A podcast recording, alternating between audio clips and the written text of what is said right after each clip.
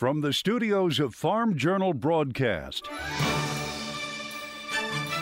this is U.S. Farm Report. Well, Cornhusker Country is the backdrop for U.S. Farm Report this weekend as our College Roadshow continues from the University of Nebraska. Cultivating diversity and a passion for agriculture. Sometimes I feel like the words themselves sometimes can be a barrier. The U.S. places a billion dollar bet on agriculture in the climate debate, but USDA isn't stopping there. In John's world, what's up with fuel? Yes. Plus, a tasty tradition more than 100 years strong here in Lincoln. I didn't realize when I got here how special this place is. That and more during our College Roadshow this week. The 2021 U.S. Farm Report College Roadshow from the University of Nebraska is brought to you by Golden Harvest Learn how Golden Harvest is changing the game in corn and soybean products and providing service to farmers by visiting goldenharvestseeds.com. Climate and agriculture taking center stage this week at the COP26 summit in Scotland. U.S. Ag Secretary Tom Vilsack traveling overseas to announce and promote several key initiatives launched at the summit. The first, the Agriculture Innovation Mission for Climate, or AIM for Climate. The U.S. joining with 31 countries and 48 non government partners to increase public and private investment in climate smart agriculture in their countries. Collectively, well, it adds up to $4 billion in commitments. Vilsack meeting next with the EU Commissioner in Brussels, Belgium, following the announcement of a newly created transatlantic collaboration platform on agriculture. That collaboration designed to take on the global challenges of sustainability as well as climate issues. Also from the summit, more than 80 nations are teaming up to cut methane emissions, and that includes the United States. President Biden announcing a new effort to stop methane leaks from oil and gas drilling and invest in infrastructure abroad to limit global warming. And one of the most important things we can do in this decisive decade is to keep 1.5 degrees in reach, is reduce our methane emissions as quickly as possible. As has already been stated, it's one of the most potent greenhouse gases there is. It amounts to about half, half the warming we're experiencing today.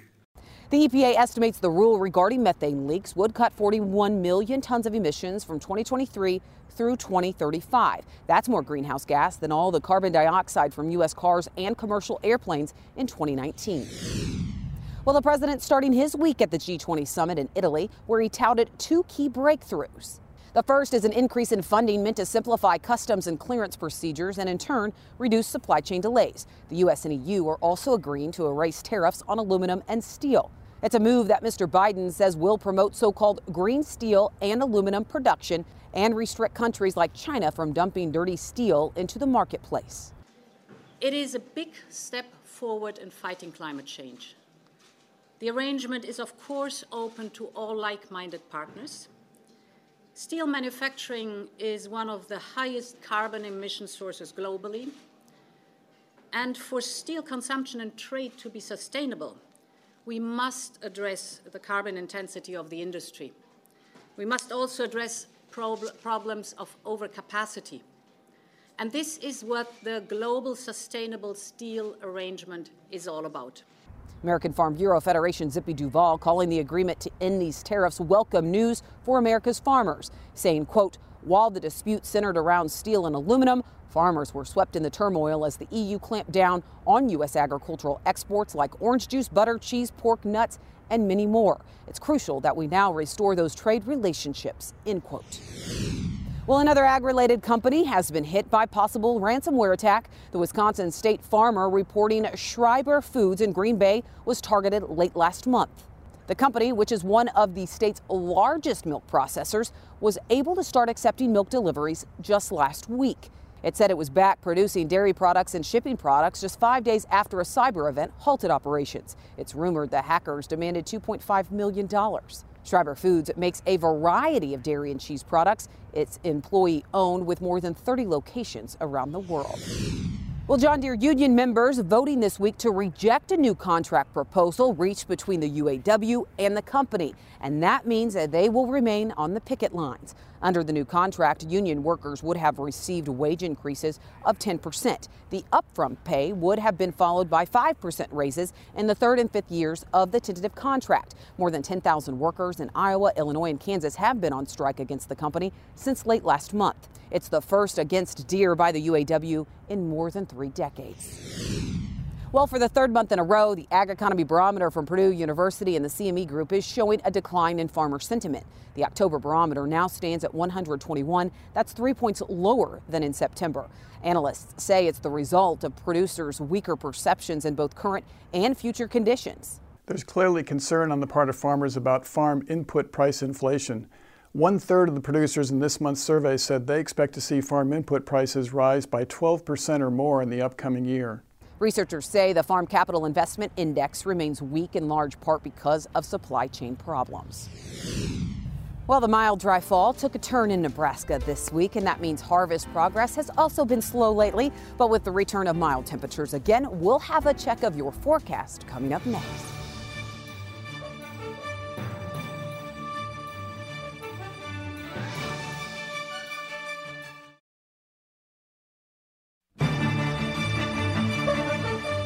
Time now for a check of weather with meteorologist Mike Hoffman. Mike, it's feeling a little bit more like fall here in Nebraska this week, and from talking to farmers, rain has caused many more delays in harvest lately across the state. Good morning to you, Tanya. The good news is uh, most of the middle of the country has had dry weather for the past few days, and you have a couple more before we start to get uh, more activity coming to the middle of the country. But you can see the wet conditions, southern Mississippi Valley parts of the Great Lakes right there, parts of the Northeast now on the wet side.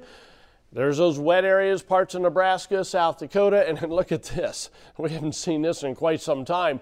Those wet areas, parts of northern and central California and in Nevada, southern Idaho. Still those dry areas that didn't get the rain over the past couple of weeks, but that's a much better look than we have been having. Now, long-term drought, it takes a while to get rid of, uh, of the drought conditions. So we still have extreme to exceptional droughts, parts of Montana down into uh, California, which we have to watch. Some dry areas, but not too bad across the plain states.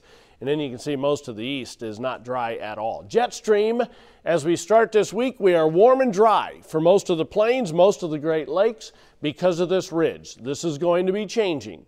We have a, a trough digging into the uh, area just north of the Great Lakes by Tuesday on into Wednesday, and then another one coming into the northwest. As we head through the week, then, there you go. Storm system diving into the uh, northern portions of the country. There's Thursday on into the weekend, a big cutoff low. That's been the pattern the past few weeks to see these big cutoff lows, and that means some slow moving storm systems. So, as we start uh, on Monday, no big storm systems anywhere, just a little front there, some uh, rain and mountain snows western portions of the country, especially maybe some lingering showers, mid Atlantic states. By Wednesday, then, we start to see these storms coming together. The one coming from the west, the other one diving in behind it. And you see some snow mainly to the uh, northern Rockies with areas of uh, rain showers and maybe some thunderstorms into the central and southern plain states. By Friday, then, we will see that storm system coming together. The main one initially will be uh, going on up into Canada with this one uh, developing along the front. So we're going to have the west eastern third, I should say, of the country on the wet side as we end next week and into the weekend with some snow on the northern tier, and this is some cold air diving southward. That's going to be going pretty far south. So let's check our 30 day outlook for temperatures. Still going to go uh, above normal for the northeast, eastern Canada.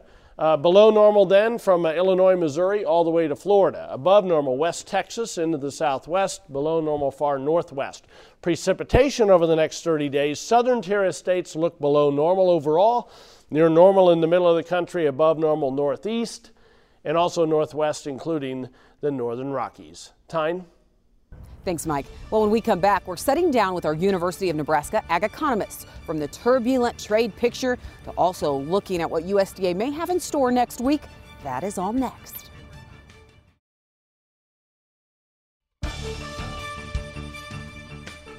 Welcome back to U.S. Farm Report, our College Road Show. We have Cory Walters as well as John Beghin joining us here from the University of Nebraska. All right, Cory, Not a lot of harvest going on right now as I was driving up, kind of been a slow go as of late. But when you look at kind of the crop potential here in Nebraska, are yields better than what we expected heading into this year, considering the dryness that a lot of farmers experienced? Uh, that, that's what I've heard from the few producers I visited with is uh, very, very, very nice yields and uh, some good prices. Yeah, so corn, I mean, a little bit disappointing in some areas, yet better in others. Soybeans, though, we're just hearing some monster yields as we head into USDA's big report next week. What are some of the expectations and what could happen when it comes to the crop production picture next week? Well, if you, if you believe the U.S. report or not, it's going to matter. And uh, I, I cannot predict which way that thing goes, but, but the, the point is, is that that thing, uh, we're going to learn more about that crop size, and it's going to, it's going to get transmitted right into that price, and it's going to be a, uh, we're, we're up on price, we're, we're, we're going to have more volatility, um, it's going to be fun. Yeah, I mean, can you believe that, that, that prices are holding, considering we do have a pretty decent crop out in the field, it seems? That, that's what puts us in a, a place that we've, oftentimes we think of when, when we get those bigger yields, yeah. you know, we see prices starting to drop, and we're, we're, they're holding, they're going up. Um, it's a, a, a, different time in ag. Uh, it's, it's revealing itself this year as a, different things can happen that we have to survive through. Yeah, survival like input prices. We'll get into that in a little bit. But, John, also next week, I mean, USDA will update its trade picture. And I hearing a lot of economists right now concerned about that trade picture just because of some big players like China, maybe not at the table like they like they were. When you look at the outlook for trade, do you think we have a big risk when it comes to the demand picture? Well, the uh, China's uh, ramping up uh, of feed demand. I mean, the, the, feed use. I think that's that's kind of over, right? I mean, so that demand is now stabilized, and uh, so that could be one element uh, that's not going to look like uh, the last year. Uh, otherwise, I think the, uh, the Biden administration has been, and the new trade representative have been uh, calming things, and I think the, the, the, climate, the policy climate is better than it was, I would say, two years ago. So that, that could be a positive element. Yeah, a positive. And as you look at, at like the Biden administration this week in Europe, you know, you think about some of the barriers that ag products have, like genetically engineered or, or GMO crops Seeing some of that also in places like Mexico, do you think that GMOs ends up being a barrier when it comes to trade? Is that issue going to get worse? Uh, no, I don't. I don't think so. I mean, uh, uh, the, the, president of Mexico basically declared now that uh, the the backlog of applications. I think we had like 23 applications that were uh, in in the backlog. That those are going to be processed but uh, limited to feed use. And so, you know, is that going to take place? Yes or no? No, nobody knows at this point. Uh, in Europe, uh, GMOs, uh, that's always a, you know, a difficult topic, and, uh, and so that's not going to be resolved uh, instant, instantaneously, so for sure. So as you look at also some difficult topics, when we look at tariffs and steel and aluminum tariffs, made some headway this week, rolling back some of those tariffs. Groups like American Farm Bureau coming out and saying, listen, this is really good news for agriculture. At the end of the day, is it? Do you think that does remove a barrier for ag products when it comes to exports? Yes, I think so. I mean, the retaliations uh, tariffs that uh, have hit, and, uh, hit agriculture are going to be removed, so that's a, a positive development, and I think we're moving uh, towards more managed trade, and so there is excess capacity that has to be managed on the steel part, but that's not really relevant for agriculture. But the fact that uh, the retaliation climate is uh, changing, uh, that's a positive development for sure. Yeah, it seems like trade, um, yeah, there's still a lot of unknowns, but it seems like maybe a little bit more clarity, but it's not at top of the priority list for this administration like it was the last administration. But, you know, as you look at that un unknown, Cory, there's also a lot of unknowns with input prices. I mean, as farmers navigate what they're going to book for next year versus this year, what are some factors they need to be thinking about? First thing, fo focus on profitability. Uh, the, the, price for next year, corn, December 2022 is up. It's sitting around. We're sitting around 550. The, the budgets we've walked through, uh, there's still profit to be there. So if you if you're focusing just on the cost side, it get pretty depressing. Uh, you have you have to look at the output side as well. Um, and, and when you go to choose to book, uh, be cognizant these things can still come down. It's a long ways to planting, and there can be a lot of stuff resolved with higher prices. I have another question about that, but we need to take a break. But later on the show, we've got more to talk about with trade. We've got more to talk about when it comes to these climbing input prices. We need to take a quick break, though, right now, and we'll have much more on U.S. Farm Report when we come back.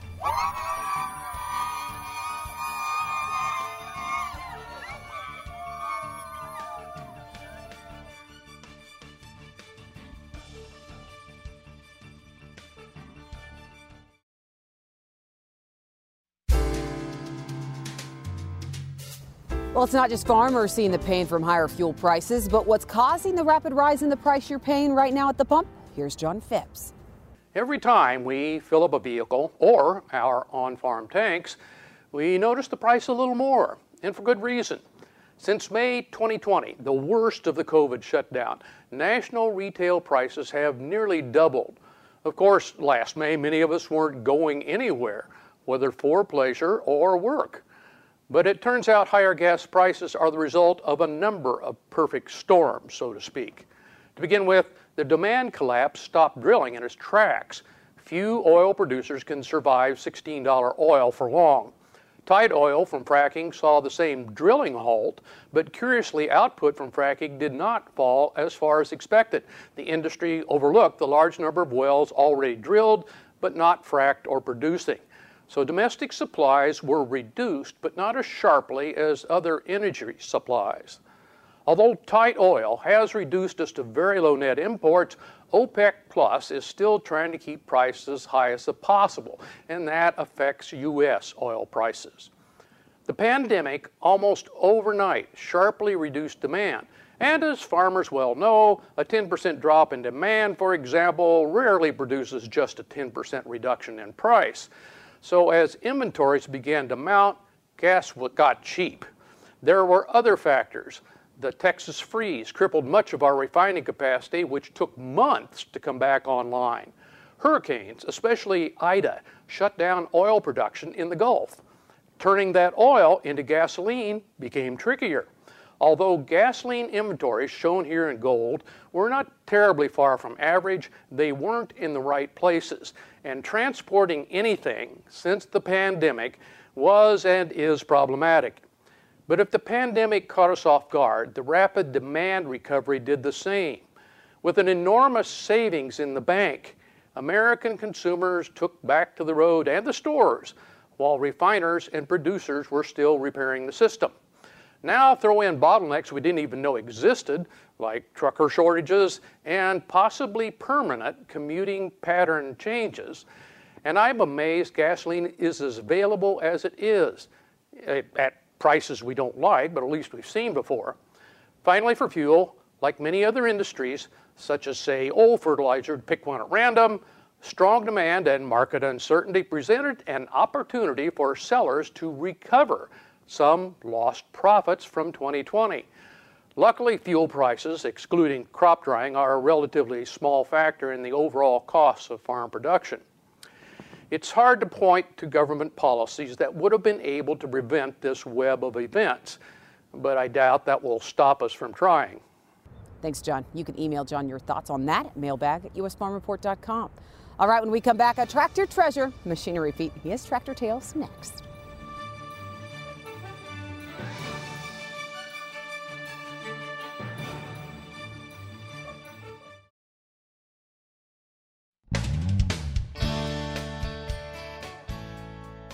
Hey, welcome back to Tractor Tales, folks. This week, you're heading my way to the land of 10,000 lakes, and we're going to check out a very special Farmall C. Now, this is a 1948 uh, C. Uh, this was our dad's, so we all grew up on this tractor pretty much, you know, and this was uh, basically the main workhorse for years on the farm. It had uh, mounted corn planter on it and the mower and raked hay with it, about anything that needed to be cultivator. So it uh, did a lot of work around here. This one's been all restored by a guy over by uh, Elgin, Minnesota.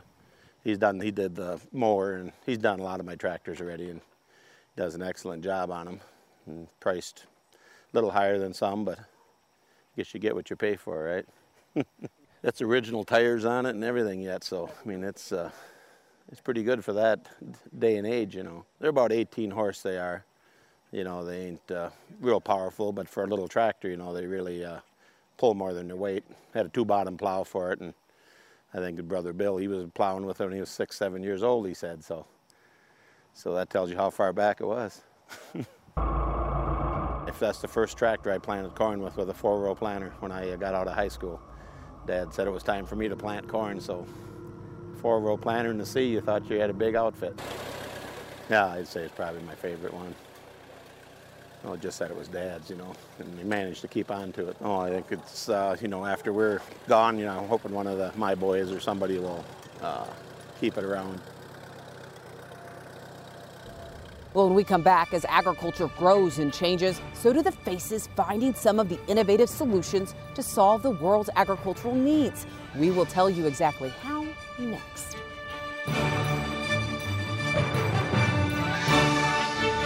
U.S. Farm Report is produced and distributed by Farm Journal Broadcast.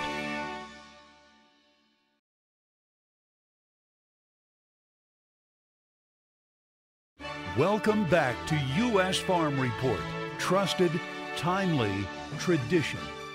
The 2021 U.S. Farm Report College Roadshow from the University of Nebraska is brought to you by Golden Harvest. Learn how Golden Harvest is changing the game in corn and soybean products and providing service to farmers by visiting goldenharvestseeds.com. Well, the word agriculture is packed with a lot of different definitions, and as technology and data play an even bigger role, jobs within agriculture are becoming even more diverse. But that diversity is also happening here at the University of Nebraska. The routine on college campuses across the country is getting back to normal. Classrooms are also starting to fill back up. Why aren't we seeing more diverse students in our classroom? right? That's kind of where it started, right? A problem that was there even before the pandemic, but one that didn't stop here. And then we're also hearing from industries like, hey, I need more diverse employees, right? Where are they?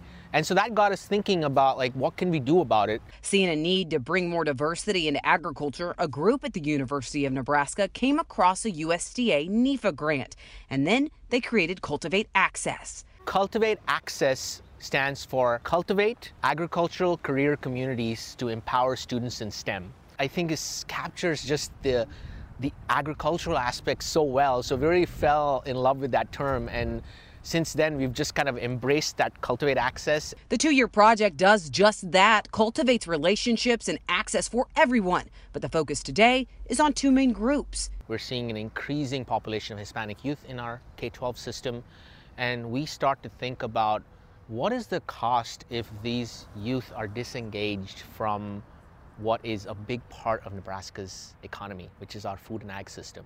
So that is in many ways driving our interest in this. We also see uh, a real lack uh, of women in STEM roles, particularly in the food and ag system. And so we want to make sure that we're cultivating the next generation of women leaders in that industry. With students, staff, and faculty working together, the programs connect youth in rural areas with current University Nebraska students. And then we bring in an industry professional as needed to make sure that they're understanding okay, if I enter this area, here's what my job could be down the road. Cultivate Access also created a fellows program this year, helping connect with high schools across the state. Kids these days, they, they all have a genuine altruistic need to change the world, right? Make the world a better place. How do we connect that to what ag needs? So that's part of it. As Kihani and others work to cultivate diversity, relationships are the bridge to success. Sometimes I feel like the words themselves sometimes can be a barrier. So part of what we're realizing is it's so important for us to you know, create spaces to have these conversations, and that comes from building relationships. So, as the landscape of food and agriculture across Nebraska and the U.S. changes, challenges of tomorrow may start with diversifying those ideas today. Research shows that when you have gender diversity, racial diversity in organizations, you end up having more creative solutions. Creative solutions that are sprouting from helping young minds find their passion. If you're interested in math or interested in robotics, mm-hmm. there's a ton of opportunities in the ag industry, right? It's more than just working in the fields and things like that. So I just want them to like see the different career opportunities. It's cultivating a future in agriculture that could look much different from what it does today. When we come back, we get back into our talk about markets. More from the 2021 College Roadshow from the University of Nebraska is next. U.S. Farm Report is brought to you by Kubota. Together we do more.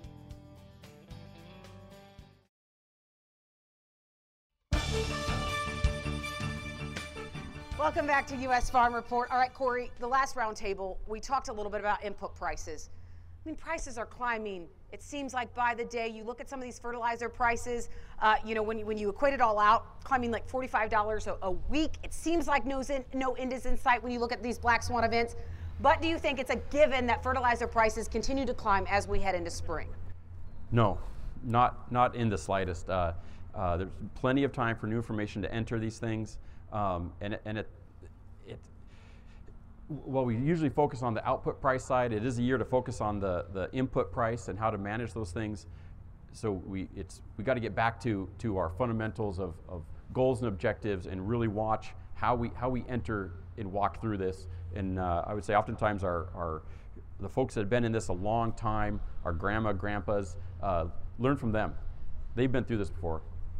John, when you look at what's driving these higher input prices, a lot of it is political issues around the world. And so when you look at some of those and you look at some of the products that we import here and the fertilizer that we import here, import here, what could happen?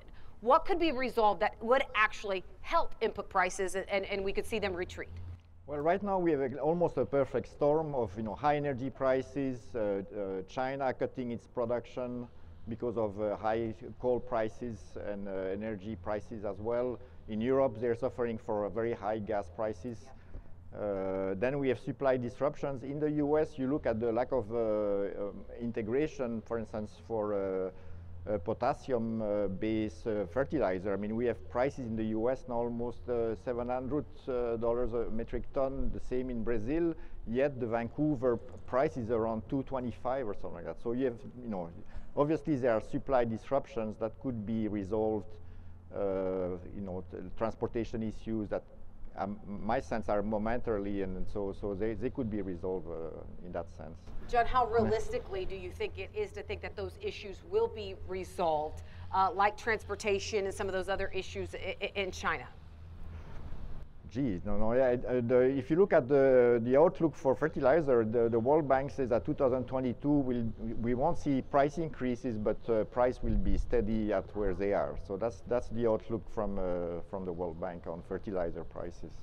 So that's not the great news, but it's not not increasing, but uh, uh the, the, problems won't be resolved uh, instantly. I mean, in, quickly. Yeah. So.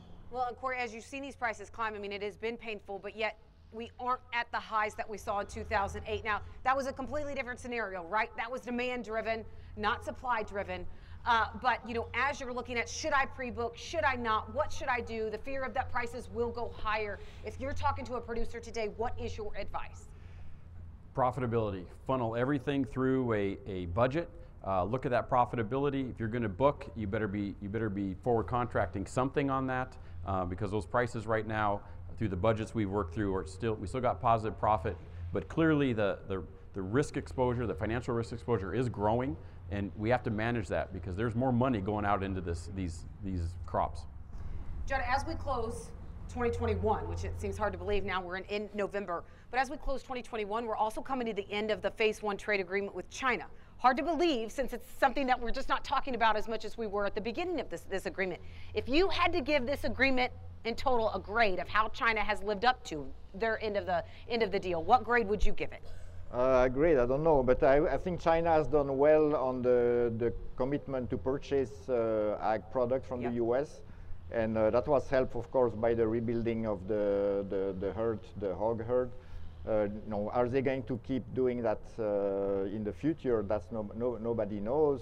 Uh, but there, you know, there were many, many other measures in the phase one agreement, for instance, on biotech approvals, and so now we don't have enough time yet to see if they're really uh, going to uh, do what they, they said they would do. So, uh, so we'll see. So the, jur the jury is out. So I don't know, a B, a B. A B, a B at this point. Yes. And do you think that we will see a phase two, or is that not even in the realm of possibility at this point?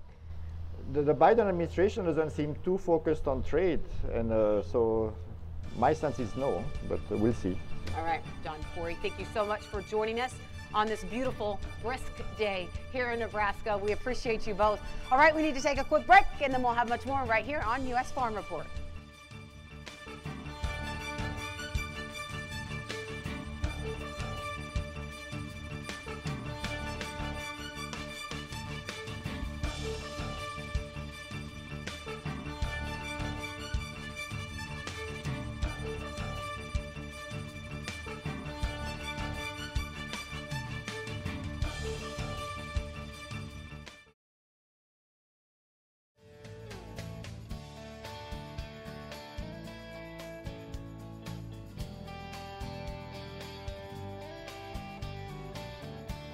Well, students preparing to graduate this school year are in for an opportunity of a lifetime. Not only do they have a chance to land their dream career, but with today's labor market, companies are also being aggressive in hiring skilled and motivated employees. But what it takes to land that job is happening not just in the classrooms across campus right now. Students across the University of Nebraska are on the quest for a career. I really just love helping students um, as an education major, part of the reason I came to college was just to help teach people. I love doing that. And being able to help teach peers, people my age. As a junior, Stephanie Stevens knows exactly what she wants to do get into extension and it's education that Stevens and others on the team are using to help current students ultimately land a career. As a peer career coach, we have students come in to either resume labs or our personal office hours. We help with resumes, cover letters, sometimes conduct mock interviews just to get people started in the job search process, even getting ready for an interview. From one college student to another, these peer career coaches are the key in building confidence. A lot of students just really started to listen to each other. When somebody would ask about an internship, they'd want to go find somebody who had interned for another organization. Whether it's a student reaching out for resume help or someone wanting to prep for an interview, it's these students who set the stage for success. I've learned so much. So when I actually came in as a peer career coach, um, my freshman year as a college student, um, my resume was on a Google Doc template, um, which is a huge no no. But it's this piece of paper that's often your chance to make a memorable first impression. Experts say that they will look at your resume for seven to maybe 30 seconds the first time an employer looks at your resume. So if you are not getting the information you need to across really quickly, your, your resume and your application is going in the trash. Whether it's small tweaks or larger resume revisions, Stevens and Huffman say there are simple resume tips that can make a major impact. A lot of people use templates because they think that's an easy way to use it, but a lot of times manipulating them is very difficult and they'll have crazy colors, fonts, things like that. And so we usually take that information and then start from scratch. It's these career coaches that seem to be in even higher demand today. I think after COVID, everybody's really feeling the effects of the social distancing and not being around students. Um, so it's super cool to just be able to connect student, with students um, in person, one-on-one, um, again. If you look at it, our freshmen, sophomore, and juniors have not gone to a career fair, haven't had experiences that other generational units of or cohorts of students have had. So it's important for these peers to come and be active and be engaged with the student body. From holding career conversations in person again to a handshake that just may be a conduit for career. This career coaching advice could stick with these students for life. Since the Peer Career Coach program started, we actually have had classes start to use the Peer Career Coach program. So they will have students come as a class assignment to visit the career coaches. So it's an automatic built into all of our programs. And then students are seeing success. Some good resume advice there. Thank you. All right, when we come back, John Phipps. Corrections, clarifications, and omissions.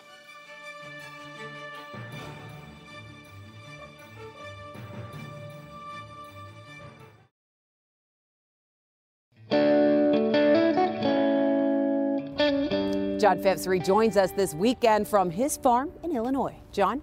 This week, three quick responses to some recent comments and questions from my response to the USB and carbon capture payments.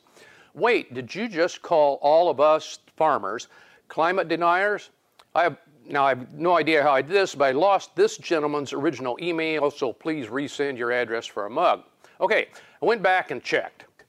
Second, I find it ironic, if not hypocritical, for organizations to profess concern for greenhouse gas emissions when I find no evidence the majority or even a significant minority of their members believe in anthropogenic, man made climate change. Again, I would be happy to be proven wrong, but judging from the emails and conversations I get when I just mention global warming, I think our industry is mostly climate deniers.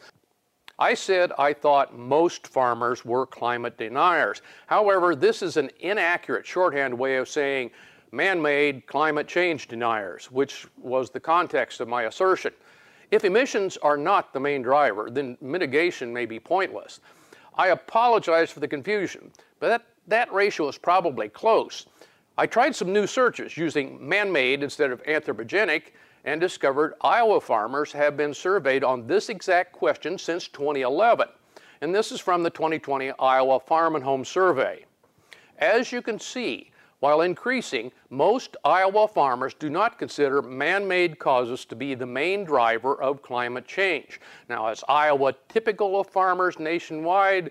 I have no idea but I remain skeptical that the environment is uppermost in farmers' minds compared to possible payments for carbon capture.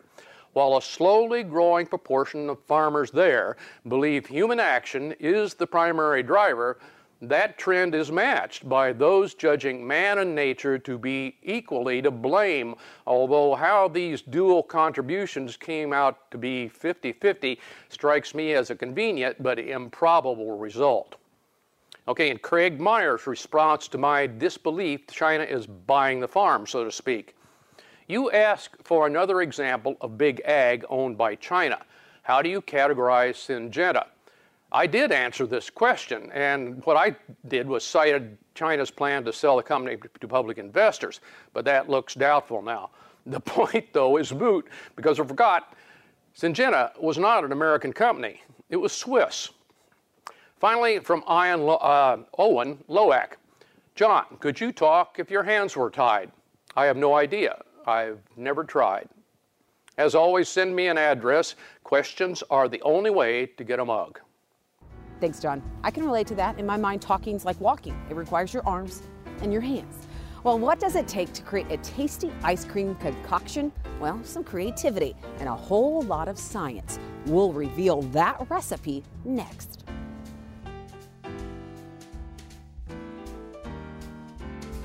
Closed captioning on U.S. Farm Report is brought to you by BASF, helping you do the biggest job on earth.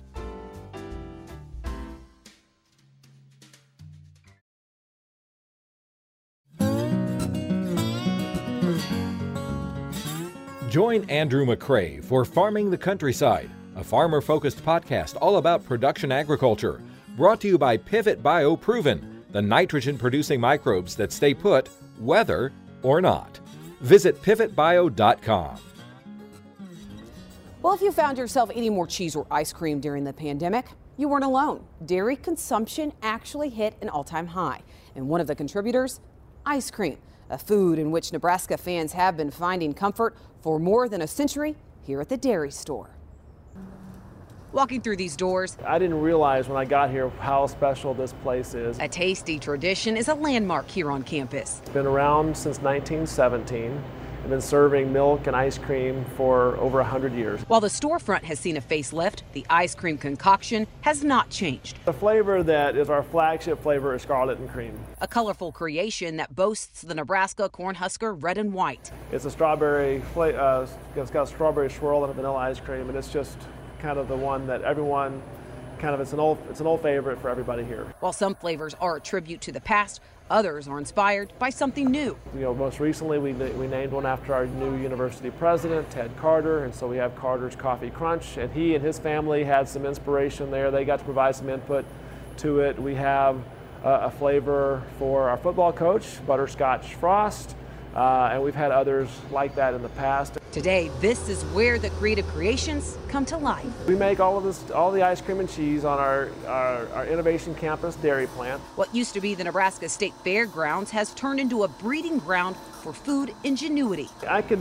kind of nerd out on you on the science if you want. Science that's often overlooked by ice cream lovers everywhere. The most important things are really how those ice crystals are formed, and so making sure they stay small and tiny so that your tongue doesn't detect them. So if your tongue can detect either ice crystals or the sugar crystals, then there's a there's an error happening in the production process. So we're we're trying to coach those students into what you know excellent ice cream looks like and tastes like, so that they can uh, continue to make the highest quality that we can. Anywhere from a dozen to 15 students are the most important part of this recipe. And so for us in food science, it's a, play, a chance for them to learn about food production, quality control, uh, product development, and all sorts of aspects of the food industry so that when they graduate, they're ready and prepared for their career. A career that may have endless opportunities thanks to innovative creations that will continue to come to life. Well, the dairy store was forced to shut down for several weeks during the pandemic, but where they did find success was with their gift boxes full of cheese. In fact, they actually sold 50% more cheese last December than they did the previous year. So there's an idea for this year if you're looking for a great Christmas gift. And by the way, I was just in there, there was no shortage of cheese. Well, that does it for our College Roadshow from the University of Nebraska. We're wrapping it all up next week as we hit the road for a final roadshow stop at Ohio State. I hope you join us as we work to build on our tradition.